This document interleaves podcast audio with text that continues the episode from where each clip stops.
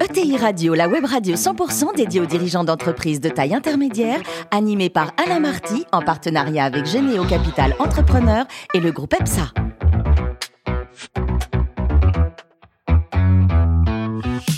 Bonjour à toutes et à tous, bienvenue à bord de ETI Radio. Vous êtes plus de 43 000 dirigeants d'entreprise abonnés à nos podcasts et on vous remercie d'être toujours plus nombreux à nous écouter.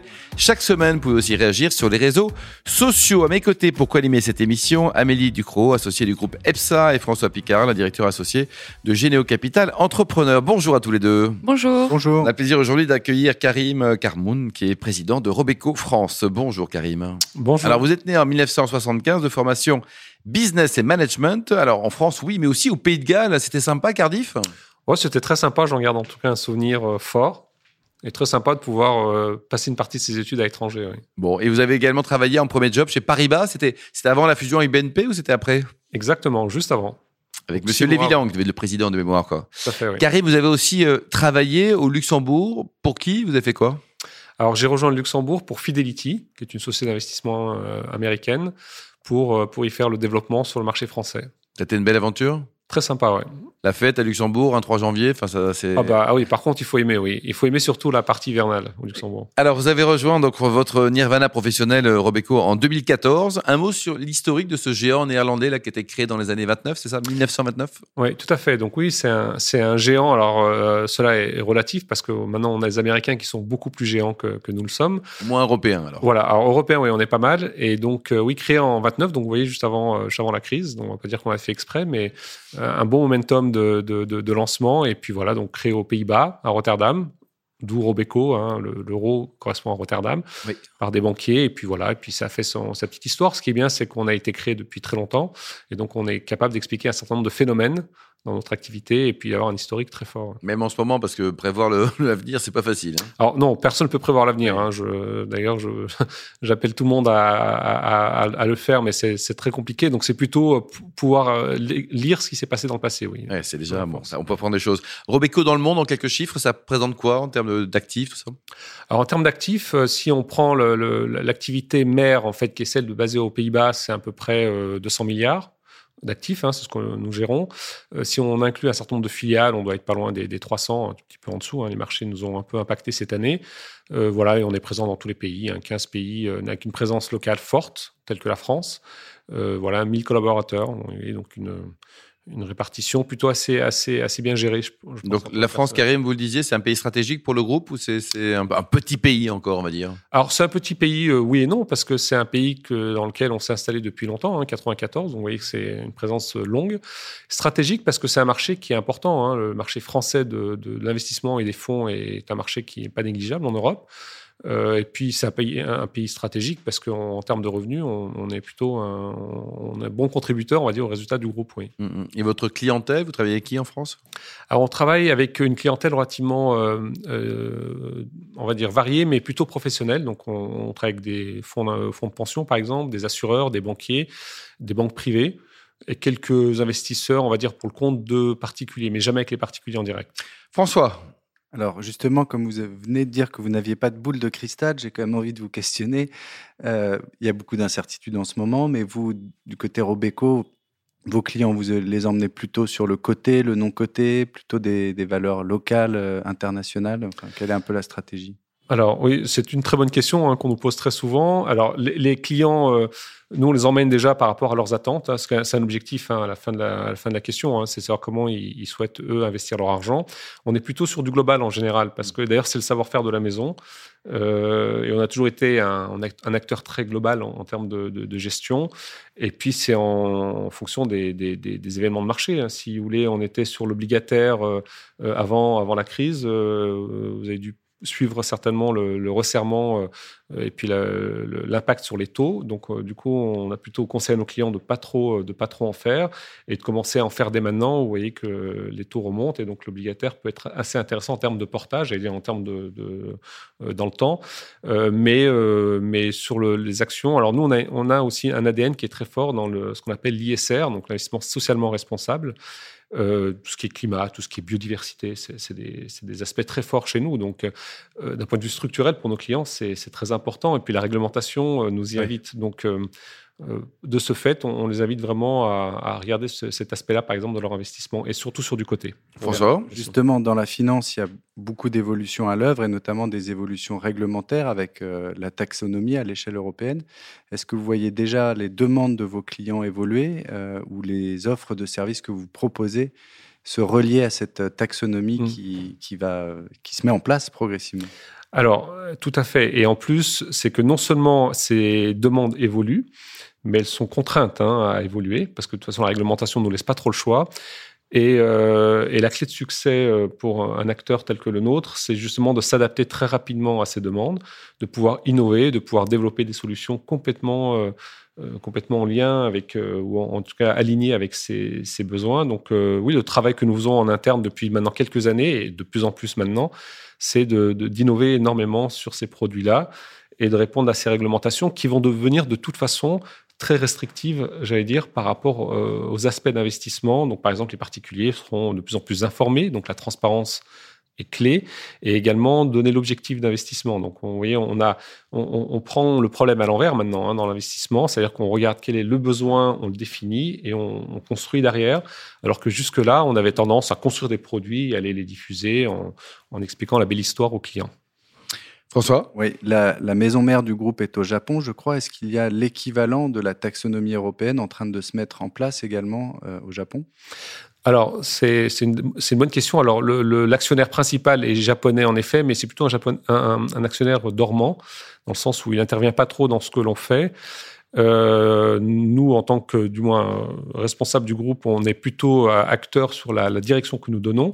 Mais cette on va dire cette réglementation, j'avais donné un terme qui est euh, lié à ça, qui est la taxonomie, mais en fait plutôt la réglementation est très européenne. Il hein. faut savoir que les Européens, on est très en avance, on est très protagonistes sur le sujet. Les Américains s'y mettent juste maintenant, les Asiatiques pour parler de la région en, général, euh, si, si, si, on mis un peu plus tard, mais essaie de rattraper très rapidement. Donc le Japon n'y est pas encore, mais cela dit, suivez énormément ce qu'on fait, ils essaient de dupliquer les modèles, oui. Amélie? Au-delà du rôle de la réglementation, dont j'entends le poids euh, croissant, euh, les demandes qui émanent de vos clients sont-elles de plus en plus responsables? Oui, oui, oui. Et est-ce que, pardon, je vous coupe, mais est-ce que dans le sens responsable, c'est une seule définition ou est-ce que la définition de responsable diffère en fonction de la nationalité du client? Alors, elle, elle, elle, est, elle est responsable euh, très clairement, elle l'est de plus en plus. Et elle va différer. Alors, est-ce que c'est la nationalité? Je suis pas sûr. Vous avez des pays plus ou moins euh, euh, concernés par la question. Vous prenez les pays nordiques, on a toujours eu tendance à croire qu'ils étaient beaucoup plus euh, tournés vers ces problématiques-là. Cela, dit, on n'a pas, pas à rougir en France. On est même très en avance. On nous voit d'ailleurs en Europe comme un, pays très en avance sur la question. On va dire que certains pays, peut-être plus sudistes, euh, regardent ça seulement d'un œil.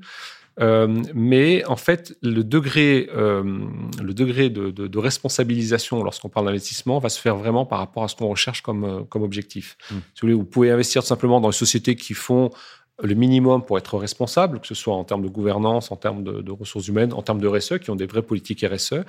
Et vous allez jusqu'à euh, voir des, des, entreprises qui ont un impact euh, sur ce qu'elles font. Donc, c'est-à-dire que dans toutes les démarches qu'elles vont avoir, dans tous les investissements qu'elles vont avoir et les produits qu'elles développent, elles ont un impact euh, sur le climat, sur la biodiversité, sur, sur ce type de questions. Et ça, a touché surtout les grandes entreprises lorsqu'on parle de ça, parce que c'est celles qui ont plutôt les moyens de, de, le faire. Et si vous prenez la COP euh, de Paris ou la COP 27, hein, là, qui vient de se dérouler, c'était typiquement ce type de sujet d'impact que nous, nous sur lesquels nous, on, on s'intéresse, nous, et qu'on regarde de, de près. Amélie? Euh, je me demandais si euh, les tensions qu'il y a sur les marchés financiers en ce moment impactaient de manière euh, importante l'exercice de votre fonction aujourd'hui. On entend que l'inflation est... On l'a, enfin, moi, j'en ai jamais connu une pareille. Vous êtes très jeune, c'est pour ça. Mais... Exactement. mais blague à part, est-ce que vous voyez une cassure se faire et une autre façon de travailler oui, elle, a été. ce qui s'est passé cette année euh, sur les marchés est un très très bon exercice pour nous, en tout cas. Ça n'a pas été la seule crise. Hein. On a souvent tendance à, oublier, mais on a, on de plus en plus de crises. Hein. Sont de plus en plus resserrées. Donc on est sur des cycles plus serrés, plus forts, parce qu'on on rentre plus, plus fortement dans les crises. Euh, donc on, on, revoit beaucoup nos méthodes de travail et surtout avec les clients. C'est-à-dire qu'on essaye aussi de leur proposer des solutions et on essaie de les fidéliser dans ce qu'on fait. Euh, parce que dans des, événements de marché comme ceux que nous venons de connaître, les clients sont plus volatiles, ce qui est normal, hein, puisque le risque est fort et donc euh, ça crée de l'incertitude. Donc les clients réagissent de plus en plus fortement. Euh, nous, dans nos méthodes, ben, c'est aussi au niveau de la politique de l'entreprise, de la, de, la stratégie de, de, de conduite de l'entreprise, parce que forcément, vous devez gérer votre, votre effectif, vous devez gérer également les perspectives. On est très corrélé au marché parce qu'on peut être impacté à double, à double, à double revers. Hein. C'est-à-dire à la fois les marchés qui baissent, donc on a moins de revenus, et les clients qui sortent, on va dire, de nos fonds, vous créez un deuxième effet ciseau euh, sur la partie rentabilité de votre, votre structure. Donc, on a également cette façon de voir, d'être un peu plus agile, d'être un peu plus euh, flexible, euh, vous voyez, avoir des collaborateurs plus engagés, plus, alors peut-être moins de monde, mais avec des gens beaucoup plus engagés dans votre projet. Et donc, c'est toute cette politique-là que l'on revoit. Mais les marchés tels que nous les, les vivons aujourd'hui ont été très fortement impactants pour nous. Amélie? Vous parlez de collaborateurs plus engagés. Vous pouvez nous en dire plus? Oui, bah, c'est tout simplement avoir des, des collaborateurs qui, qui, adhèrent au projet de l'entreprise. On est dans une industrie, euh, lorsque, lorsque, je parle de la gestion d'actifs, qui est une industrie euh, plutôt assez, euh, assez bien margée, ou, ou, en tout cas où la marge euh, de résultat est plutôt très forte. Et on peut créer un effet de levier très rapidement, puisque il suffit que vous créez un, un produit, vous le multipliez par le nombre d'acteurs oui. auxquels vous le distribuez. La valorisation est rapide, peut voilà, être rapide. Exactement. Et donc, du coup, euh, c'est plutôt avoir très peu de monde, mais qui vont avoir beaucoup plus de responsabilités, avoir l'effet entrepreneurial, ou du moins l'esprit entrepreneurial dans votre projet, c'est très, très important. Donc, on essaie d'avoir des, des, jeunes euh, qui veulent s'engager avec nous, qui veulent aller sur, dans le long terme, adhérer à un projet. Donc, on arrive avec un, un vrai projet d'entreprise, et non pas seulement avec un poste, une fonction et puis un salaire derrière. Et donc, ça veut dire qu'il faut construire tout ça. Il faut construire, il faut les faire rêver, en fait, tout simplement. Combien de personnes en France, vous dites? Nous sommes 10. 10 en France, quoi. Karim, le plus haut métier du monde, c'est banquier ou joueur de foot professionnel? Ah bah, si ça tenait qu'à moi, ça, ça, aurait été joueur. Quel poste? Alors Moi, j'étais plutôt euh, offensif à l'époque. Mais à l'époque, hein, ça remonte à pas mal de temps. Oui, oui, ça va. Vous avez quel âge? 46 ans. Bah voilà, c'est parfait pour jouer au foot, quoi. Peut-être ouais. pas en équipe nationale. Et alors, la meilleure cuisine du monde, elle est quoi? Elle est française ou marocaine?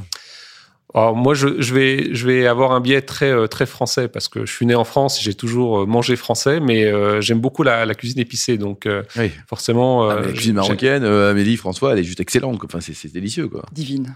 C'est délicieux. Et alors, vous êtes tombé amoureux d'un vin grec? Ah oui. Et alors, il vient d'où ce, ce, vin? De Grèce, on l'a compris, mais c'est grand la, la, Grèce du vin. Alors, je pourrais pas vous dire, c'est parce que je l'ai découvert il y, a, il y, a, pas si longtemps. En fait, quand euh, quand on m'avait posé la question, en effet, moi, c'était un, un, vin que je venais de goûter. Et en blanc, est... les couleurs? Non, c'était en rouge. En rouge, d'accord. Ouais. Et, en fait, je, je m'y attendais pas, vous voyez, parce que alors euh, j'aime beaucoup le vin, mais euh, j'ai goûté ça avec beaucoup de beaucoup de, on va dire d'appréhension. Oui. Bon, ça va être un vin qui va être très très riche, très très fort, puisqu'il vient du, du, soleil, mais en fait, il était plutôt bien structuré. Et moi, j'ai beaucoup aimé. Oui. Et pour terminer, dernier livre lu ou dernier coup de cœur littéraire? Ah, alors donc je vais peut-être être euh, moins peut-être à trop académique, mais en fait je suis en train de lire un livre qui est fort intéressant, donc euh, peut-être aussi parce qu'il vient d'un ami, euh, qui s'appelle euh, donc en tout cas c'est c'est Emmanuel Combe, je ne sais pas si, si vous voyez ce que c'est, donc c'est plutôt les, les, chroniques décalées d'un économiste qui vous explique un peu l'économie telle que nous la vivons aujourd'hui avec tous les phénomènes de, de, de marché. Mais j'ai lu quelque chose juste avant qui était fort intéressant et qui s'appelait Ne coupez jamais la poire en deux de Chris Voss. Donc, je Donc conseille... deux coups de cœur aujourd'hui. Hein alors celui-ci, ouais, je, je, je l'avais lu juste avant et je le trouve très très sympa parce qu'il vous permet aussi de, de, voir comment vous pouvez négocier dans la vie sans forcément toujours tout céder.